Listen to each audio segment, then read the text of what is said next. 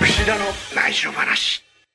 えーやってまいりました串田の内緒話ご無沙汰しております、えー今日もよろしくお願いします、えー串田とそしてはい、おします。ご無沙汰ししております今年一発目の更新になってしまいました今年一発目かえーもう早いずいぶん空きましたねもんでこれ3月ですよ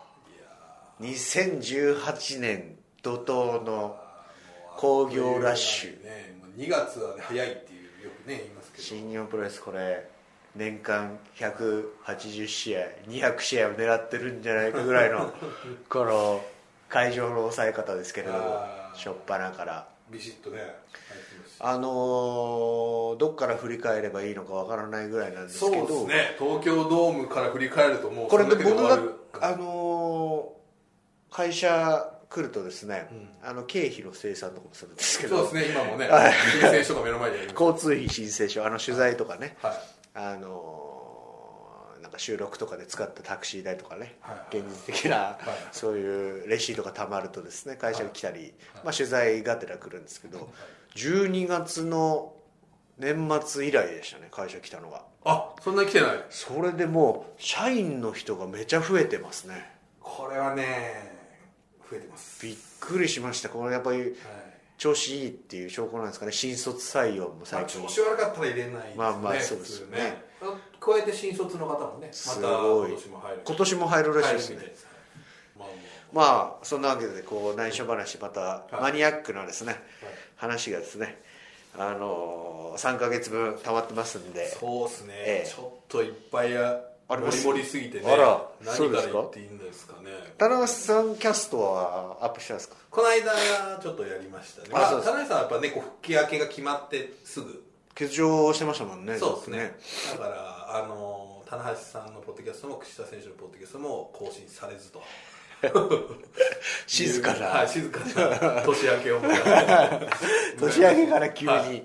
けどまああの言ってみても東京ドームからすぐあのルチャのシリーズ CMLL 始まりましてそうですねですぐ2月シリーズ始まりまして、うんでもうすぐオーストラリアに行ってきたとオーストラリアねで旗揚げ記念日のシリーズがあって、はいはいようやく、はあのー僕は今日から始まるんですね、ニュージャパンカップお休みになったので、なるほどあのー次の試合はロスあというロサンゼルスまで一応ちょっとお休みそうですねまあちょっとシショートシリーズですからね、ニュージャパンカップはね、どどんとこう1週間半ぐらいですかねそうですねあっという間に終わります駆け抜けるような、はいはいはいだからこうオーストラリア遠征とかも誰も 触れてないというかこれはね、誰も詳細が明らかにしていないこれ珍しいんですよ、新日本プロレスの中でも、はいスルーですね海外の情報少ないぞ説があるじゃないですか。ありがちですけどねそんな中でも、はいここまでないのはなかなかないそうですねそんなになかったですか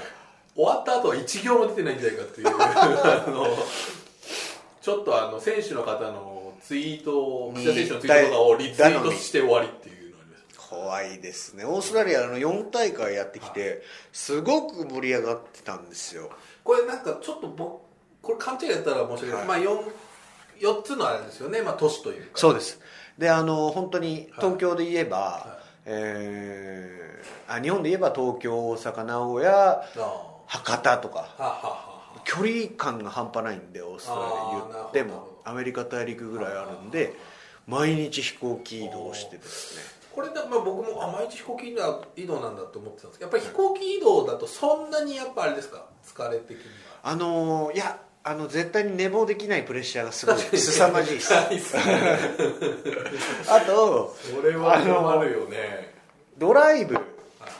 車だとねこうドアトゥードアというかあのまあ寝ちゃうとかねいうことできるんですけど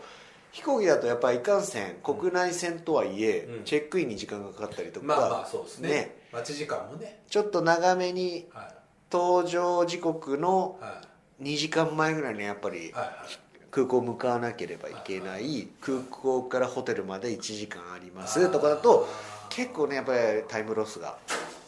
スマルシまあちょっと負担というかねそうですねで試合ですもんねあの飛行機移動これは本当に響きはねかっこいいしいやかっこいい羨ましいなとは思うんですけね、ちょどっと串田選手のブログとかを見てても、はいあなんかちょっと楽しそうだ なちょこれはまあなんかちょっといつもと違う感じがいやいや海外遠征ブログあるあるでこの楽しそうに見 えちゃうはい僕も経験あります、うん遊んでんだろみたいなもし楽しそうだねってそうなんそうかピコーンってこう来るっていうね観光地でちょっとピースしただけで「はいはい私は日本で通勤電車に揺られ頑張ってるのにこいつは」的なね視点にねなりがちですけれども実際睡眠時間3時間とかね実際まあよくありますよねあのー飛行機も本当に遅れたりもしますし、で空港の飯ですからお大体やっぱファーストフードとかね空港飯空港飯になってきてしまうのでまあ、コーヒーガブ飲みえーヒーガブ飲ー、みいや本当そうですねあんまりじゃあこうオーストラリアって言うとねあんまりはパッとはビーフなのかカンガルーの肉とかカンガルーの肉は食べなかったんですけどあるらしいですあー食事的にはまあそういうところ以外では美味しいのね食食事的には、まあ、ほぼあのまさかの永田さんとの2人旅そうですね状 態べる大体永田さんとは大体永田さんですねそのやっぱ本体で永田さんとやっぱ便も一緒ですし移動も一緒なので大体こうどうですかね永田さんとこう試合終わって街に繰り出したりとかは、まあ、4大会のうちほとんどあんまりなかったんですけどまあ時間を見つけてはこう一杯行こうよっていうおー2人ともねさお酒飲むんで、はいはいはいあの飲みがてら行おーってですねあのやっぱ試合後のね海外で飲むビールとかっていうのは本当うまくてですね、うん永田さんと何を話すんですかあのマット界裏事情です ね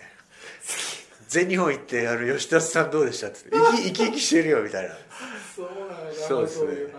情報が情報がね情報の交換確かにを行ってい長ま瀬しさんたといえばねいろんなマット界の情報通ですマからッねト会だけでなく長澤が今回あの全日本のもら持ってるアジアタッグですかね、はいはいはい持ってこなかったらしくてアジアタックをそれを非常に悔やんでましたねあー持ってくればサイン会でこそううですね引き引きがねよりあーアイテムとしてアジアタックはオーストラリアに行ったことがあるのかっていうね気もしますしねいやあのベルトやっぱもう日も本う最日本高ただしなくした時のプレッシャーまあ変わまあまあったんでしたっけね古いままなのかな ちょっと皮の部分だけ変わってましたねあーリメイクされてましたちょっとね他団体の持ち物ですからちょっとねそうですね何かあったら大変ですからねこうやっぱりあのー日本新日本プロレスだとあんまりないですけど試合前にサイン会あ全選手やるっていう結構文化があってですね今回も毎回4大会全てありまして大体そうですね会場の規模的には3000人うんクラスのなんかちまょあっと見たら初日だけすごいでかい会場だったそうですね初日はあれですかねようーんどれくらいだろう JCB ホールとかあああいう感じそううなんんだで大体大田区総合体育館ぐらいでしたねあーあー一番いいですねプロレス見る全ての大会がはでほぼいうん全大会超満員うんでこれあの会場と会場の距離がものすごく離れてるうん東京と大阪ぐらいあるんでうん全くファン層というかですねこう全部ついてくるみたいな人もさすがあにんまりいなかったような気がします、だからよりこう世界で巡業してる感がありましたね、今普段ね東北とかお北海道で博多とか行かせてもらってますけどそれが規模が単純に違っただけで、うん飛行機移動なのだけで新日本プロレスのこの広がりを感じましたよでもちょっと不思議なのはあれですよねまあえっ、とテレビ放送とかあるんですかねないですだから本当インターネットですね、あでもいどうなんだろうワールドプロレスリング的なのは、ね、もしかして流れ始めたのかななんかタイとかでもやり始めたってそいううです情報まあ、をシンガポールとかもあるのか今な、はい、インドインドだ今度聞いたインド行きたいですねちょっとねインド工業いいっすねインド工業はいいですよここれ本当やっぱニュージャパンガールドの力か分かりませんけれどもそのオーストラリアどこ行ってもれ本当にあーあのテレ詳しビ画面のスターがあーはオラの町にやってきた状態なんあではすよあはあもう再開とかまあだからいわゆるケニーと岡田しか岡田選手か分からないとか言うんじゃなくてあみんな知ってるってことですかみんな知ってますねは本当になんか新日本プロレスに対してのリスペクトがある、はいはい日本のレスラーに対してのリスペクトがあるようなあでもそれでそれだけ動員っていうのはすごいですねだこれちょっと歴史を見ても本当多分過去新日本プロレスが海外とかイタリアとか聞きますよねなんかありますよ ねどこ行きましたっけあとねなんイか、タリア編成ありましたね、まあ、僕がファンの頃なんですけど、はいはいウルティモトラゴンさんとかねやっぱりああいう時代の頃ってチケットプロレスのチケット売るのって海外の人がプロレスのチケット買う文化がないのでうんどこで買ったらいいのうんそんなわよくわからないものに3000円も4000円もうんとかそういう観点だと思うんですよねメキシコだとやっぱルチャーで会場行けば買えるっていうまあのもうは根付いてますねうん根付いてないはいよくわからないものに対してお金を払うわけがないんではいすよねはいはいそれをはいこうちょっとずつこうインターネットとかちょっとよくわからないですねまあね現すごいプロモーターが頑張ったのかわかんないですけどうんいや結構自然と売れた感がありましたよプロモーターのサイドもそのなんだろう設営してる人たちとか演出の人もなんかこうやっぱこれいけるねぐらいなはい表情を手応えがしてましたよあーすっごいビジネスチャンスだと思いますこれあなんだ新日本プロレスってまだそのね去年2連戦をやっただけであのーえっとど新日こで本プロレス単体でアメリカに進出してるのってまだ1回だけじゃないですか、そうですねでも まあちょっと少しパターンは違うとはいえそうオーストラリアでもう4回もやって、うん超前にしてるっていうのはねその割にはこのあのそう報道の力の入れのな さ距離がある感がありますこれは非常にねこれなん残念ながら、どうね、いう問まあ題なんおですかねこれねつまり ROH さんとかってこう母体がある団体の方だと広報の方がもう片付けしあてるーんなるほどなるでなんとか写真をもらえたりするんですけど、まあちょっと今回はちょっと現地のケースだったインディー団体とか現地の方がねお呼びしたっていう感じだったんで、おおーまあ、あとほとんどでもねうちの社員も行ってないですね行ってない誰もいなかったっすよあーそうですよね永田さんと本当二人旅 でその国内来年行こうかな国内どうやって移動するんだろうねって当日まで知らなかったですからあーどうやら飛行機移動らしいっつってよかったと思ってそういうアナウンスも一切なくてあー行ってみないと分かんない行ってみたらもう本当に最でも高こうで面し倒たを見てくれる日本人ベタ好きみたいな方いらっしゃったんですかなんかそういういないゼロゼロゼロでしたねで噂話みたいに回ってくるみたいな明日はいつ集合ですよみたいそうですねなうわ怖えうん、よく考えたらいなかったですねあー服部さんも今回来なかったしそうなんですよね、はい大体服部さんとかはまあ菅林さんだったりとか行く子とか多いんですけど今回行かなかった対戦カードとかもふわっとした状態で順番とか も2日目か3日目の時にロッキーとシングルマッチ第一試合でやったりとおーかすごい盛り上がってましたよで、おーまあ、他人事のように話しま したけどその情報もケニーよく分かるんないですケよニーと久々にやったりとかああーと石井さんと試合したりとあかー久々になんかうそういう枠にとらわれない海外ならではの試合がたくさんんお、まあ、階級にもとらわれないと階級にもとらわれないこうちょっとこう無差別そうですね最近えーもうちらほらとこう、ねなんつうんですかねふつふつとねふつふつとこはうい火がはいはこうなんつうんい無ですか差別化がね無差別化のあーうねりというのがなんかこう聞こえてはいはいはいきてますよねうん密かにその話しても大丈夫ですか大丈夫ですねしますかあのーまあちょっと去年のねバレッタ選手のあのヘビー級転向バレッタきっかけなんですかねこれはこのまあそまあそもそもバレッタ選手ってね、はい 体大きいですからねそうですねちょっとバレッタ選手に関してはあんまり違和感なかったんですけど、はいはいちょっと年明けてね東京ドーム以降の流れで結構続々とはいはいはいヘビー級に行く方が多くなったじゃないですかジュニアから、なんかこう東京ドームが終わったりとかするとうん、一区切りみたいそうなですんねではいはいはいちょっとまあちょっと23年前で言うとケニー・オメガもそうですしそうでしたね、はいゴーム明けで、いはいはいきなり1.5でみたいな、はいはいは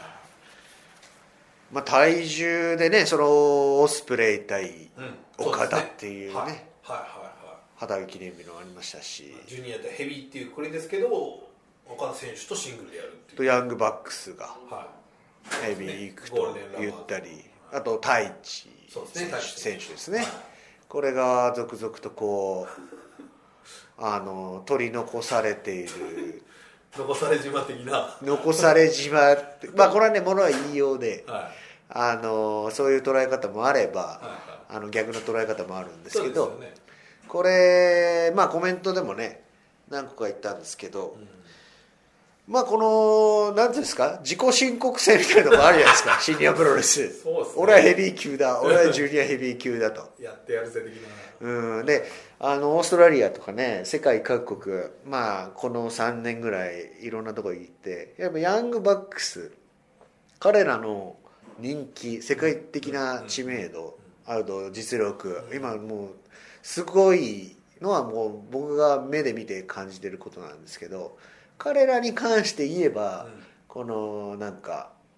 なんつうんですかジュニアタッグをたくさん取ってうんヘビー級に行くっていうなんか発言をうんしたりしてなかったりしてるそうですねねまあ今はちょっとふわふわっとしてる状態かもしれないですけどなんかこれやっぱりなんか金の匂いがするところにはい 何をはいこれね日本人的な感覚で言うとちょっとこう笑っちゃうというかあのなんつうんだろうビジネスライクすぎてうん距離感がうんなんか冷たいように感じるかもしれないですけどこれもう至極至極当然な話でまあプロですもんねもう本当にプロではですかはらバックスとかはやっぱヘビー級でヘビー級でこう金を稼ぐうんよりそっちの方にいうんうんこれからは金稼げるチャンスがあるんだろうと踏んだのうんうんような気がしますうねんうんまあビジネスライクうんだからねジュニアタッグ何回か取って次ヘビータッグだとかケニそー・うですねイブシとの絡みとかうんうまみがねそっちにあるっていうことで体重増やしてるんじゃないですかね、うんうんはい、まあこのあのヘビー級と戦うっていうことはですねあのやっぱオスプレイなんかもなんかちょっとずつなんか海外のそうですね僕もイ見ンまタしたビよューかなんかで本当はね行きたいんだいやこれはねチャンピオンとしてあるまじき発言だと僕は思います、確かにそうですねはい今ジュニアの代表なわけですからその方はねこれ僕のスタンスはもうずーっと前から言ってますけどはいはいジュニアヘビー級がヘビー級を倒すとはいはいいうアプローチの仕方を僕はしたいなと、うんうんうんもうこのジュニアとしてベストなレスラーであれば、今年は、まあ G1 クライマックスですよね、うんおいっちゃいますまあ、毎年言ってますけどああそうですね言ってますねはいはいはいスーパー J カップ優勝して、おねスーパー、J 言いましたしああそうそうですねベスト・オブ・ススーパージュニア2回優勝してーパーおねあのまあ、今年スーパージュニアありますけれども、はいはい優勝するしないにかかわらずその時点でね新日本プロレスでやっぱりベストな選手であれああばあ選ばれるまあそのうでですね当然あな、はいはいはいね、リーグ戦だと思いますし、あのアプローチの仕方ってのはもうこれはやっぱりね外国人選手と僕のスタンスうんうんやっぱ確実に違いますからね。うんうんあのこれは年末、井伏浩太選手 と対談した、ありましたねはいあの内容を読んではいもらえば分かりますけども、このスタンスの違いが非常に浮き彫りになると、ああああはいそうですねそういう意味で、やっぱりこう海外のリングでですね、非常にこう、悪い位置の、あのヘビー級の選手と戦って、ベルト取ったりとかですね、そこはやっぱりすごくうんうん興奮するというかですね、刺激がもらえた1年だったですね、去年ね。だからなんだろう日本でもねやっぱりオスプレイ岡田戦に刺激をもらうのはあるし、岡田和親盤石ですね、うんうんうんっていうやっぱオスプレイが勝つっていうところなかったですもんねあーオスプレイ素晴らしかったですけど、はいはいいい試合でしたねうん、いい試合でしたけれどもあ勝つ場面ありましたかねああまあそうですね確かにね異常尋常じゃない強さですね岡田和親この間井口さんにインタビューしたらもう今無理ですって言って ましたね僕ら選手の数にあのーなんだろうオスプレイと岡田和親戦を見て、はいこうなんだろう同じジュニアなんだけどやっぱオスプレイと僕ってうん戦い方が真逆なので、ああそうですねはいはいなんかいい刺激をもらいつはいつうんやりてえなっていう気持ちがやりてえなというのは岡田和親と岡田ま和あ、親とやりたいというか強い選手とやりたいですよねああなるほどなるほどうんうんうんそれはもうやっぱりこの競技このプまあロレスをやっててやっぱプロい強い選手とやらないとはいはいはい意味がないですからまあ、魅力ある選手魅力ありますあーなるねほどあーだからこれはねそのまあ今後、まあ、ただやりたいっていうのでは認めてくれないかもしれないですから何かしらまた勲章を持ったりとか、これは本当にあれですよねヘビー級に行くっつってヘビー級になって、うんヘビー級の選手と戦うっていう選手がこれから現れてくるかもしれないし、うん僕みたいな選手も多くなってくるかもしれないなるほどね、だからねパッと見うん対ヘビー級対無差別うんうんうんジュニアヘビー級いろんなくくりありますけどこれねリングに上がったら関係ないんですよあーはいはい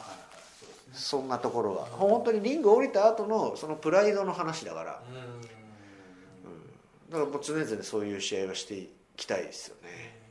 まあ、そういう意味で言うと多分櫛田選手と同じスタンスの人がもう一人いて新日本プロレスにはまあほぼ同じことを言ってるんですけどそうなんですかね高橋由伸選はいはい手はずっと言ってます、はいはい俺ジュニアで倒したいジュニアでね、はうんだからそういう意味では同じかもしれないですよね、はいただそのオスプレイオスプレイとかねエバックスとか、まあ、体値は違う と完全にこの、ね、体重が増えていくっていうのを言ってますからそれぞれスタンスの違いがあるとあー太一選手はどういうふうにご覧になってるんですか、もともとでかかったですからねそうですねうんちょっと太一選手に関してはちょっと規格外な感じでしたもんね去年のスーパージュニアとかなんか急にねはいいつ頃かノアに参戦するあたりなのか非常にでかさが際立ってきましたよね、まああの古くは古の団体で川田さんはいはいそうですね入れ替わりだったんですよちょうどああんまりかぶってない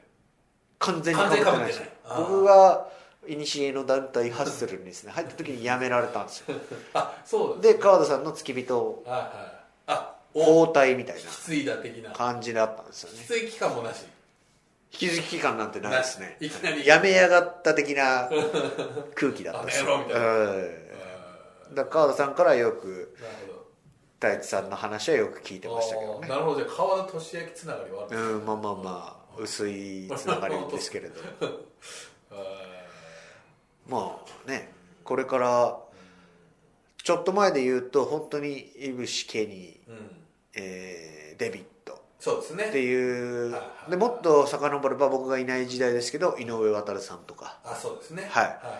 この、えーやけ野原状 態いやまあでもねずっとやっぱりジュニアを貫くライガーさんとかそうですね田口さんもそうですしそうですねねはい田口さんのなんか田口さんのいけるんだっていけるんじゃねえのみたいなね感じも若干あるあることはありますけまど、あそれ言ったら全員そうですよねあのヘビー級ではいジュニアの体重の選手もいっぱいいますからねそうですね、はこれぶっちゃけいろいろ話を聞くとねそういうこと言う方もいらっしゃいますよねえっていうねああ僕はジュニアのまんまヘビー級を倒したいですねこあーのまんまそこはね今持ってるものでうんこれはだからまだねあのー旗揚げ記念日でああやって現役 IWGP ヘビー級チャンピオンとやるっていうことは僕はできてないですから、うんオスプレイはやり遂げたとそうですねはいそこは素晴らしいなとあーそこは悔しいなと思いながらも素晴らしいなと思いますねうんはあまあ、そこはちょっとね今後の狙っていくってことなのか、まあ、そういう意味で言うとね、まあ、このジュニアがね、まあ、いろんな意味でまたちょっと話題になってますし、はいあのーね ROH ではフリップゴードンが来たりとかおそうですねあの ROH の看板が設置されました ねついにこの待望の待望いや待望だったのか誰が待望してたのか分からないあですけどのー これあのカカメラマンの太閤さんって僕友達なんですけど、あのいなあの数年前にフィラデルフィアで一緒に ROH を見たの、はいやっぱりポンって言うのはあの看板欲しいよ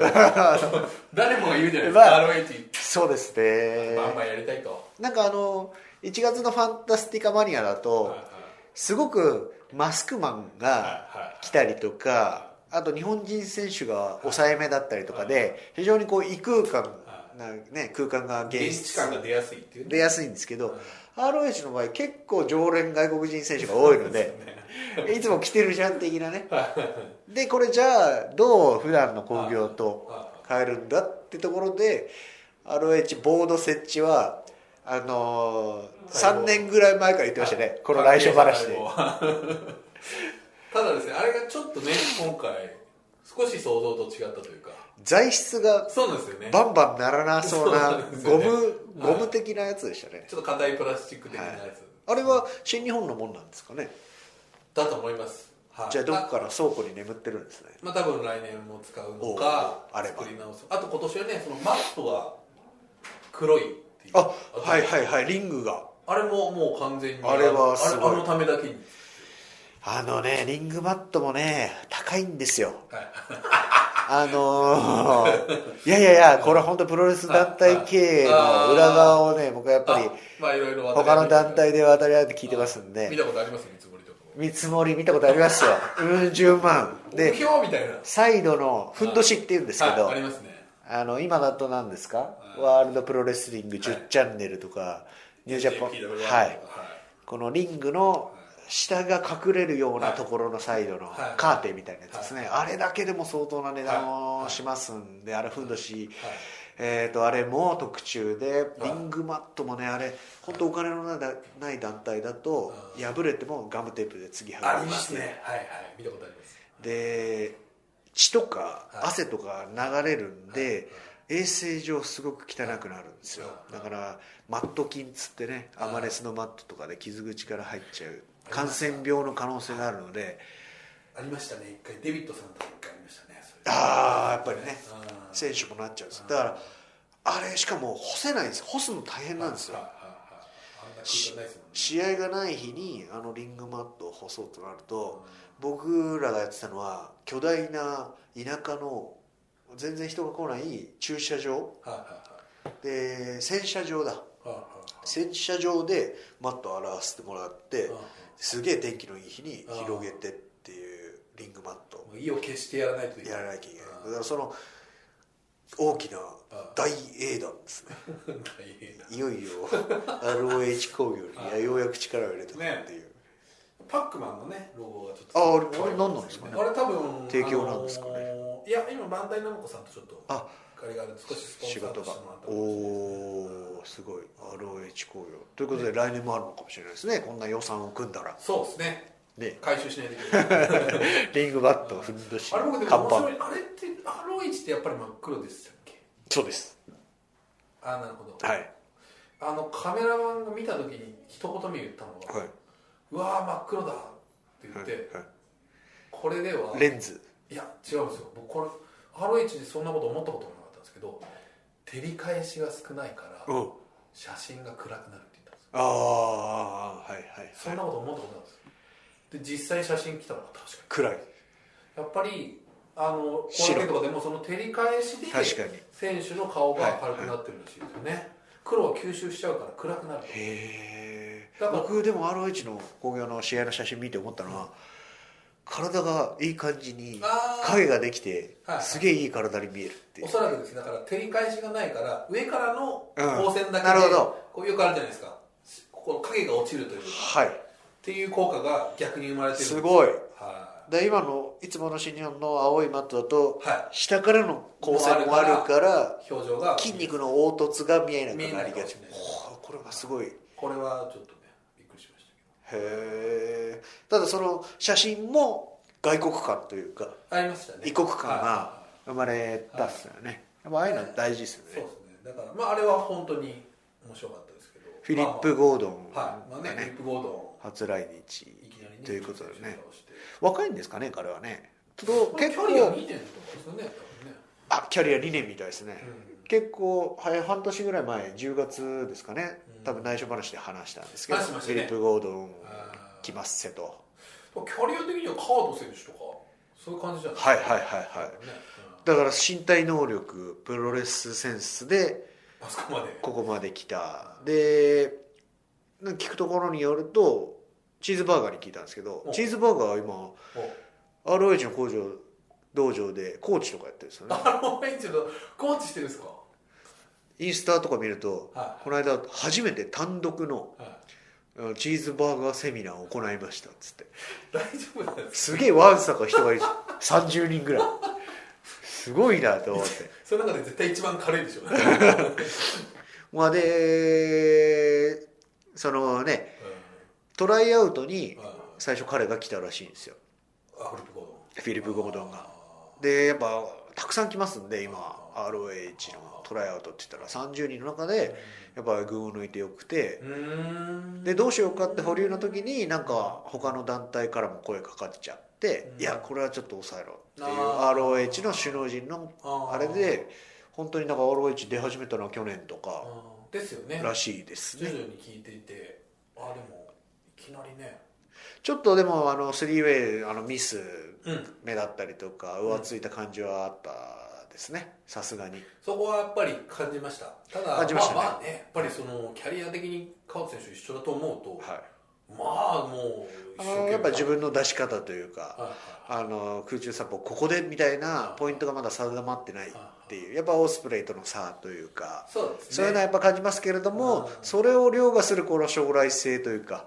可能性は非常に感じましたね荒削りのねいい意味でありましたけどでそういう意味ではもうスーパージュニアにもこれはお言ってましたね早く早く来たいって、ね、もうすでにありましたし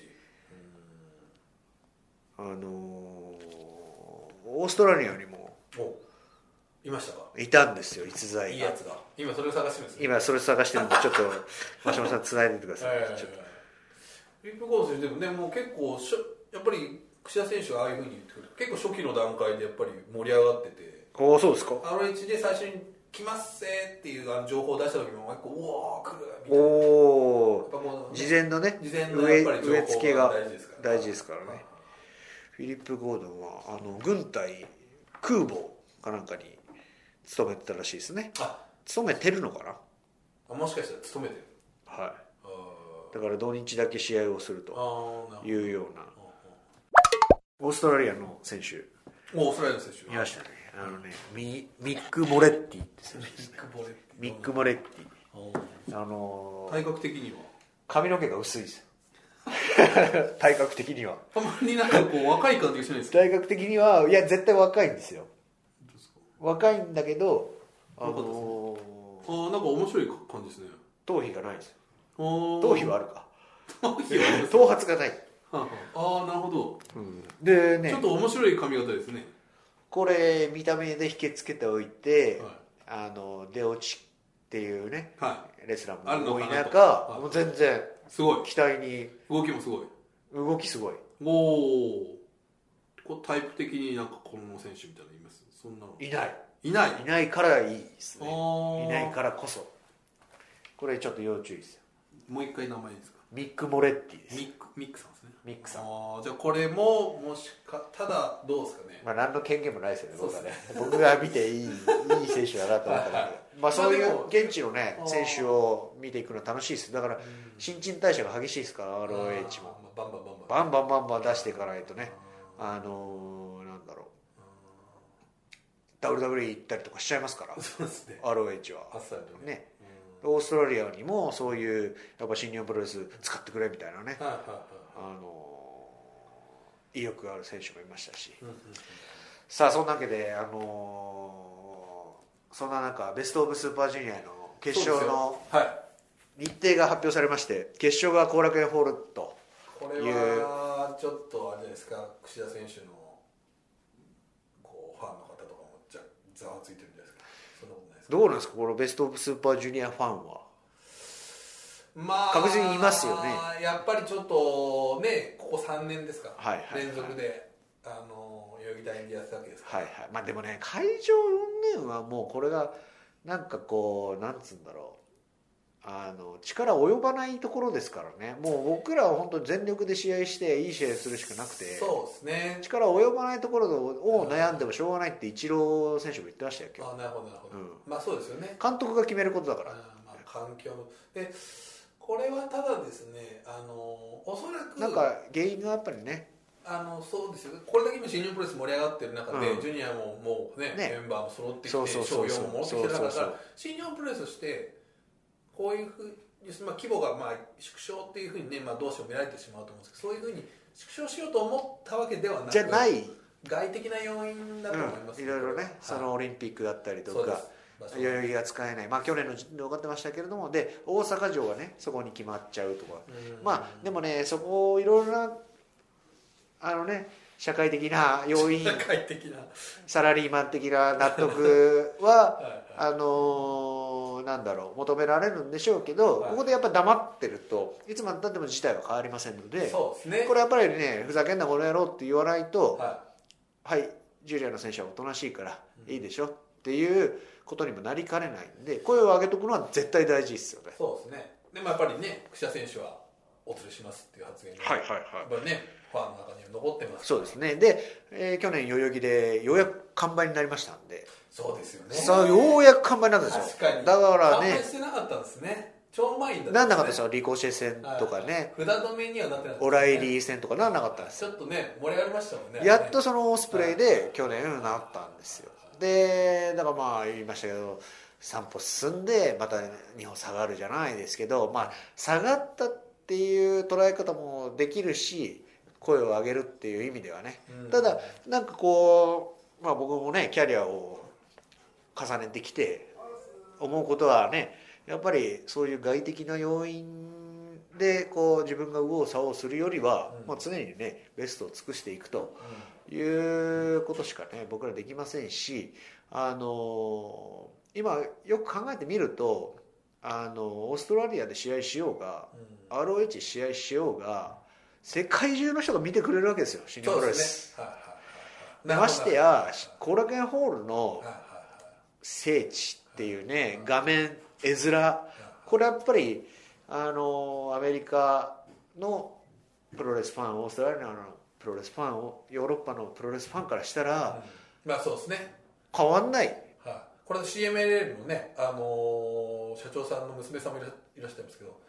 インタビューしたら聖地って言ってましおーちゃたんとスペイン語聖地に来れでて嬉しいあーこれやっぱりだから悲観することないんじゃないかなっていうふうな今もうポジティブな捉えまあ方ちょしってとま気す持ちをはい変えたというか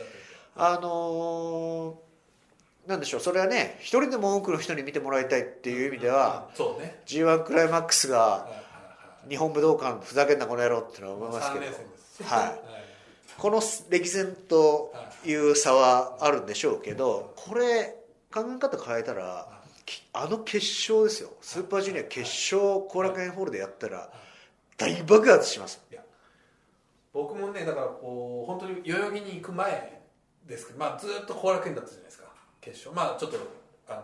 地方に行ったりもしたけしましたけど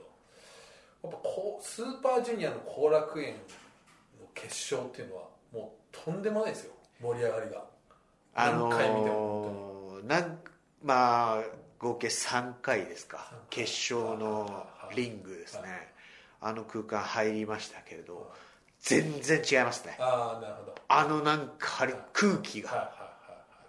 まあ一人こう運のレフェリーがいるわけじゃないですかうん運のレフェリー対戦相手で自分がいてでお客さんの空気でリングサイドにはいはいは辻尾選手そうですねこの空気はですねやっぱもう唯一無二っていううんかそれをねあの後楽園ホールの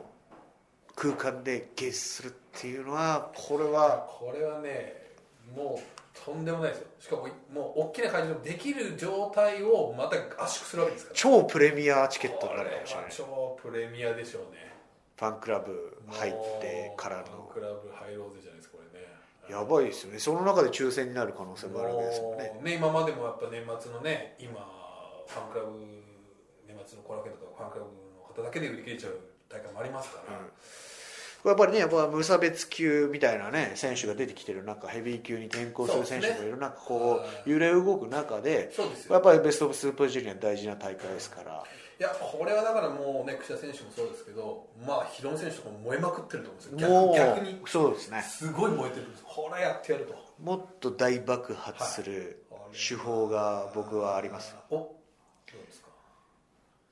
これ後楽園ホール決勝やるじゃないですか爆発するじゃないですかで来年の会場を抑えましたっつってドンっつって両国国技館日本武道館東京東京ドームあどうですかこれ東京今言っちゃうとあんまりサプライズじゃないです けど内緒話でした まあまあで自腹いやそれをもっと自腹で抑えよう櫛田選手が自腹で抑言ったらかっこいいですよこれ優勝してこれはもう重賞して来年の会場を発表するとこれを攻略としてなんでもうだからそこは及ばないところなはんだい、ってそうですいうまた話が戻っちゃうまあでも営業部がざわつくってでも言っとかないとこうやってねやっぱかましとかないと緊張感って生まれないんですだよからまあ全然納得はしてないよっていうのを言った方がいいですそうそうこれはね、うんいやこれファンの方もなんでだっていうお気持ちあるでしょうけど現実的にやっぱ抽選になってはいいけないっはいていうね悲しんでる人も絶対これから出てくるかこれらねジュニア好きの方っていうのはいるんですよね本当おうにジュニアが大好きっていう方やっぱいらっしゃるんでこれはなんともあとはねちょっと平日っていうのもありますからそういう意味では関東近県の方とかまあちょっとね全国からちょっとっていうのはハードルが高くなるかもしれないですし、まあ爆発させるしかないですよねいやこれはねちょっと見ものですようん今年は、今年もですね今年もなんか毎年こういうねはいイデオロギーじゃないですけどはい会社に対して のあの 何かを怒りをねあのだからいいことかもしれないですいやこれはだうかいう怒りをねらちょっとそういう意味で爆発させる要素いろいろ揃ってるわけじゃないですか、はやたらみんなヘビーに行くとかねいはちょっと規模が弱っていうのもありますし、まあ、だけどフィリップ・ゴードンみたいなまた新星も来てますから、これはね、えー、とルチャの CMLL だとあのソベラーノジュニアとかねねあーちょっと来てすほごしいいいい選手ですよねですしねあのね、はいすごい、あとはまあ商用が本格的にあーこれが商用来るのかうん、あとねそういう意味で言うとジュニアタッグもこの間すっごいいい試合でしたから、ね、あそこもちょっと櫛田選手あの辺ちょっと行きたいなっていうのは思いますパートナーがそうですね そうそうシェリーをねパートナーは呼んでほしいですけ どね川田君も言っちゃったしね 田口さんでいいですよ田口さんねっていいんじゃないですかねあーまあ田口さんは黒人選手がパートナーってのが続そいうてまですすかねらねはいえー ACH もね最近ちょっと僕と田口さん組んだら反則なんじゃないですかちょっそれはちょっとねとね、うん、また強いですからこれねまあまあまあとはいえねあのいやちょっと俺はね面白いと思いますデスペラード選手もねまたいい感じになってきましたーし今回ちょっと内緒話の方向性としてはスコーピオスカイ劇的語りスペシャルにしようかなと思ったんですけどねあその話しますねスコーピオスカイあのこの間ね柴田選手があのロサンゼルス道場のコーチですかスプリングコーチねあスプリングコーチスプリング、え春のコーチセミナーあのはいあコーチになりましたけど、あのースコーピオスカイ選手っていう謎じゃないですか急にウはいェブサイトに現れたわけですよね僕やっぱ最初スコーピオって聞いたからああのスコーピオかなトゥーコールドストコゥーコールドーのピオ元祖450スプラッシュ、それいいなと思ったんですけどいや あまマ違うスコーピオニアックすぎるすぎるでしょそれえスコーピオスカイ選手ーこれごご存知ですかいや内緒話で話してますよこれあれそうでした出てきてるんですよこういろんなところでねやっぱプロレスリングライフってのはつながるなと思って僕ごめんなさいちょっとすごくうっかりないですかあのーよく試合してるんですよあスコーピオスカイトスコーピオスカイとであのー9月かな、あいのーラスベガスアロイチ行った時には3分だけだったんですけど、、はいきなり試合組まれて3分で、えー、とクリストファー・ダニエルズが乱入してきてぐちゃぐちゃになっちゃったんですけどはいはとはいえその3分でその彼の実力がすごいことをはが判明してですねはあのーやりよるなというかですねおおそうですかすごいぞこいつはと思ったんですよおそれはちょっとバックフリップ・ゴードン選手と違う感じです違いますねあーあのこれすごいまでは言わなかったかもしれないですけどそういう選手がいてですねで調査したんですようんそ調査のしたバックステージではいは誰なんだ彼はっつっいたらはどうやらロサンゼルス在住でいはいあの大阪プロレスにえあのなんかスコーピオみたいなサソリみたいーなマスクでは何年か来ててはですごくいい選手なんだけど全くチャンスに恵まれなくてはで34号ぐらいであ結構じゃな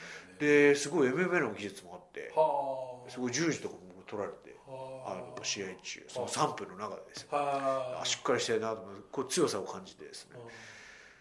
で ROH がちょっとこうなんていうんですかねあのチャンスを与えるじゃないですけどこの選手いいからもったいないからなんで他のところで使ってないんだっていうぐらいなうーん新人的な扱いじゃないですねなんていうんですかこううんフリップ合同ではないですよねだから中堅と言ったら失礼なのかもしれないですけうん、ど、これできるいいレスラーいるじゃんみたいちょなっとあれですかね副業的にやられてるんですかねもしかしたらねいや本人はやっぱプロレスで飯食いたいと思うんですよあーだからチャンスに恵まれないっていうこあーこれはねうだから今回本当にボス道場のどういう経緯でねああいうふうなあのー就任したのか分かんないですけどなんか柴田さんと握手してますもん知っねてました、きっと柴田さんも気に入るというか、はい太鼓判をする技術の選手だったっすよその3分間つまり日本流もできるうんそして総合の技術もあるとなんかこうねこれでかバらレーのもあはいるでしょうはいあと大事なのはこうこっちのこうスマートさというかですねはいはい今のプロレス昔のプロレスいろんなプロレスがある中でじゃあ新日本プロレスに上がる選手上がりたい選手 WWE とは違うよ ROH とは違うよっていうところをやる必要がやっぱり新日本プロレスロス道場っていうからにはまあそれはそうですよねからの柴田選手コーチ就任ですもんねいやもうねロス道場といえばもう今トップ選手だらけじゃないですなかんかこう漫画家が昔有名なところに一つ屋根の下時はそう的な時はそう的な 量産パック的なだってカール・アンダーソンなんかリンいグやーリングの下とかそうやねリングで寝てたって言ってましたよねで毎回中村選手がね飯を持っていたという僕で旧ロス道場跡地行ったんですよあ行きました去年のマジロス大会の時にあの中村さんも言ってましたけどね一回ねはいうんであ今そう倉庫ですよね今ペットボトルとかジュースの倉庫になっててあーだけどあれはあるんですよ猪木さんの詩うん道は書いてあるんですようんこの道を行けばどうなるものかあれこう外してきてね またこっそりつけたっていうねいや壁にもう書いてあるんであすよ書いてあるんだそうだから外れないんだだからまあ塗るのもお金かかるしってことだだからすごい立地いいところであここがこうねあーいろんな選手が育った場所なんだと思って今はすごいやっぱ新日本プロレスに上がりたい選手絶対いるんでいやもうすでになんかね練習してる選手いましたもんねなんかね写真現地のね選手あーこれはもうあれですよ新日本のウェブサイトに載ったっつってああもめっちゃ有頂天だと思ういイエますよスみたいな参戦の切符をみたいなあ片足突っ込んだぐらいあ海外のですねトライアウトとか本当にえげつないぐらい自己アピールするのであのー例えば道場でトライアウトしますという段階で全身フルコスチューム着てきます からねーなんだろうメイクとかえもうしますあもう普通普お通マスクもマスクしてあきますからーもう100%自分見てくだ自さい由そうですね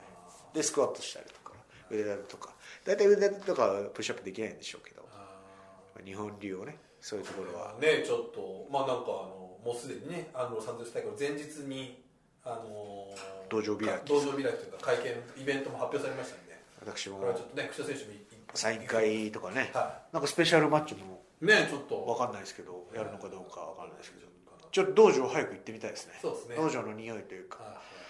結構あの世界各国いはい日本全国いろんな道場マニアとしてああこういう練習体系なんだとかはいねでこういう器具だったりとかねちょっとね櫛田さんもね道場っていう話を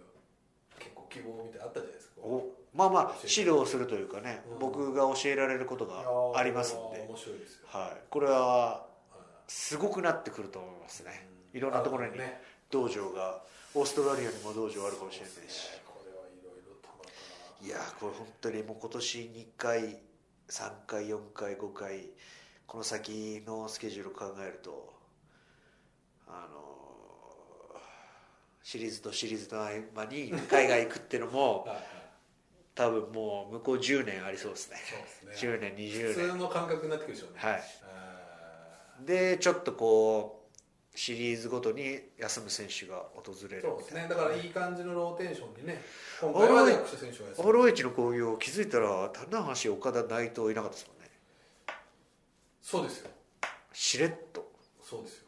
でもまあちゃんとねお客さんが集まって、まあ、ゴレラバス勝つっていうのがねやっぱりこの大きかったですけどサイクルがあいやーその中でねーはいジュニアが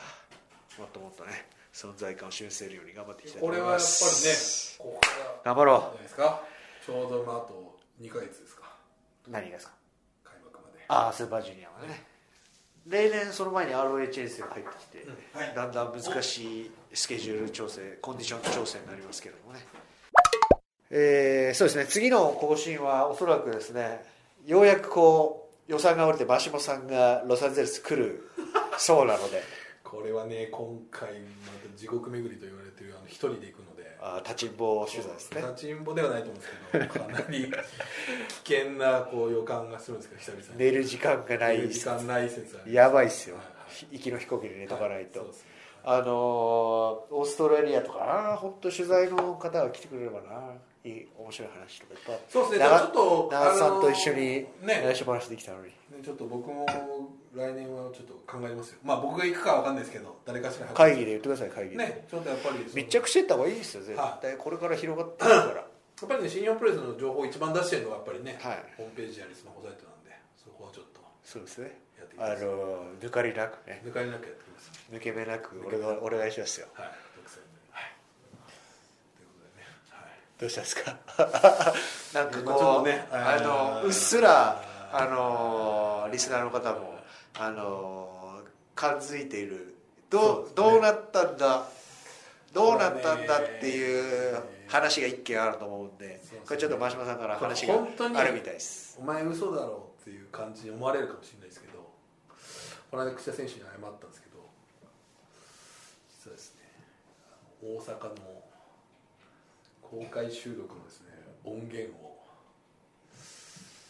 自分のミスでこう紛失してしまいましてまさに神プロイズム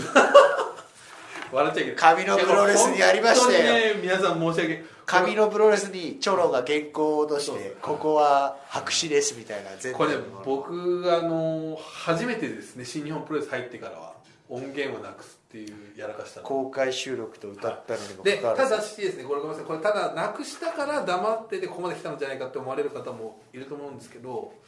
もう意を決してこの間ついに編集に入ろうとでも編集もしながらやり始めていた時になんかやってしまったんですなよるほどこれ本当にね申し訳ないよあのーあの更新がね、えなかなかあか間が空いてしまったのもねあのそういうこれはい僕の内緒話ストライキがあったと理解 して 嘘嘘あのこれもいろんな方からねちょっと会場でも声かけられたりとあかーしいてつ撮るんですかと、はい、いつ流れるんですか言われたんですけど本当にこれはもうもうでまあいろいろとこうワールドの方に音源が残ってないかとかう確ち認のしたい映像の方に音源残ってないかといろいろちょっとあの自分なりに探したんですけども本当にじゃあ音源はこれから大事にしていきましょうそうですね大丈夫ですよちょもっうとこの話申しは訳ありません本当はいごめんなさいこれあのーなんか先日湯沢週刊プロレス編集長はいパーティーがあったじゃないですかありましたね、はい、そこで久々に吉達さんと遭遇した、はいはいはい僕撮りましたよ写真をねいまだに言われるよって言ってましたよ内緒話のあそうで話をって全日本プロレスでも全日本プロレスのリングファンの方でもファンの方でまあ大丈夫ですよよかったですよこれからじゃあはい厳重警戒はいでちょっこと完全にこれはもう私本当お恥ずかしい話で本当申し訳ちょっとね期待していただいた方本当に申し訳ありませんいやいやいや本当ですよねちょっと櫛田選手にもうこれから本当ですはいちょっとこれからバンバン上げてていきましょうじゃちょっとその代わりあと言細ったんですかいは収録もありつつもいねね本当に申し訳ございませんとんでもないです、はいじゃあ、えー公開収録聞いた方は幻のそうですね結構いい申し訳ござま話したと思うんだよな、まあまあまあ幻の回ということで生ものですからね、はいもう何言ったか僕は覚えてないぐらいですからせん大変申し訳ござはいというわいませんけで、えー多分この更新がアップされるのはロス大会直前という感じになるとは思いますねもうだって2週間後ですからあそうですねだから来週アップされて、はい再来週アップされたところちょでっとまああのそ相談します、はい時期ははいというわけでじゃあね今後の新日本プロレスジュニアヘビー級、えーぜひ期待していただいて、えー終わりたいと思います、はいそろそろね今年もゲストをねお考えてますんで、ね、お楽しみにしてくださいというわけお願でいし今日ます聞いた話は、はいえー全て内緒でお願いしますえー、締めますよーご清聴ありがとうございましたありがとうございました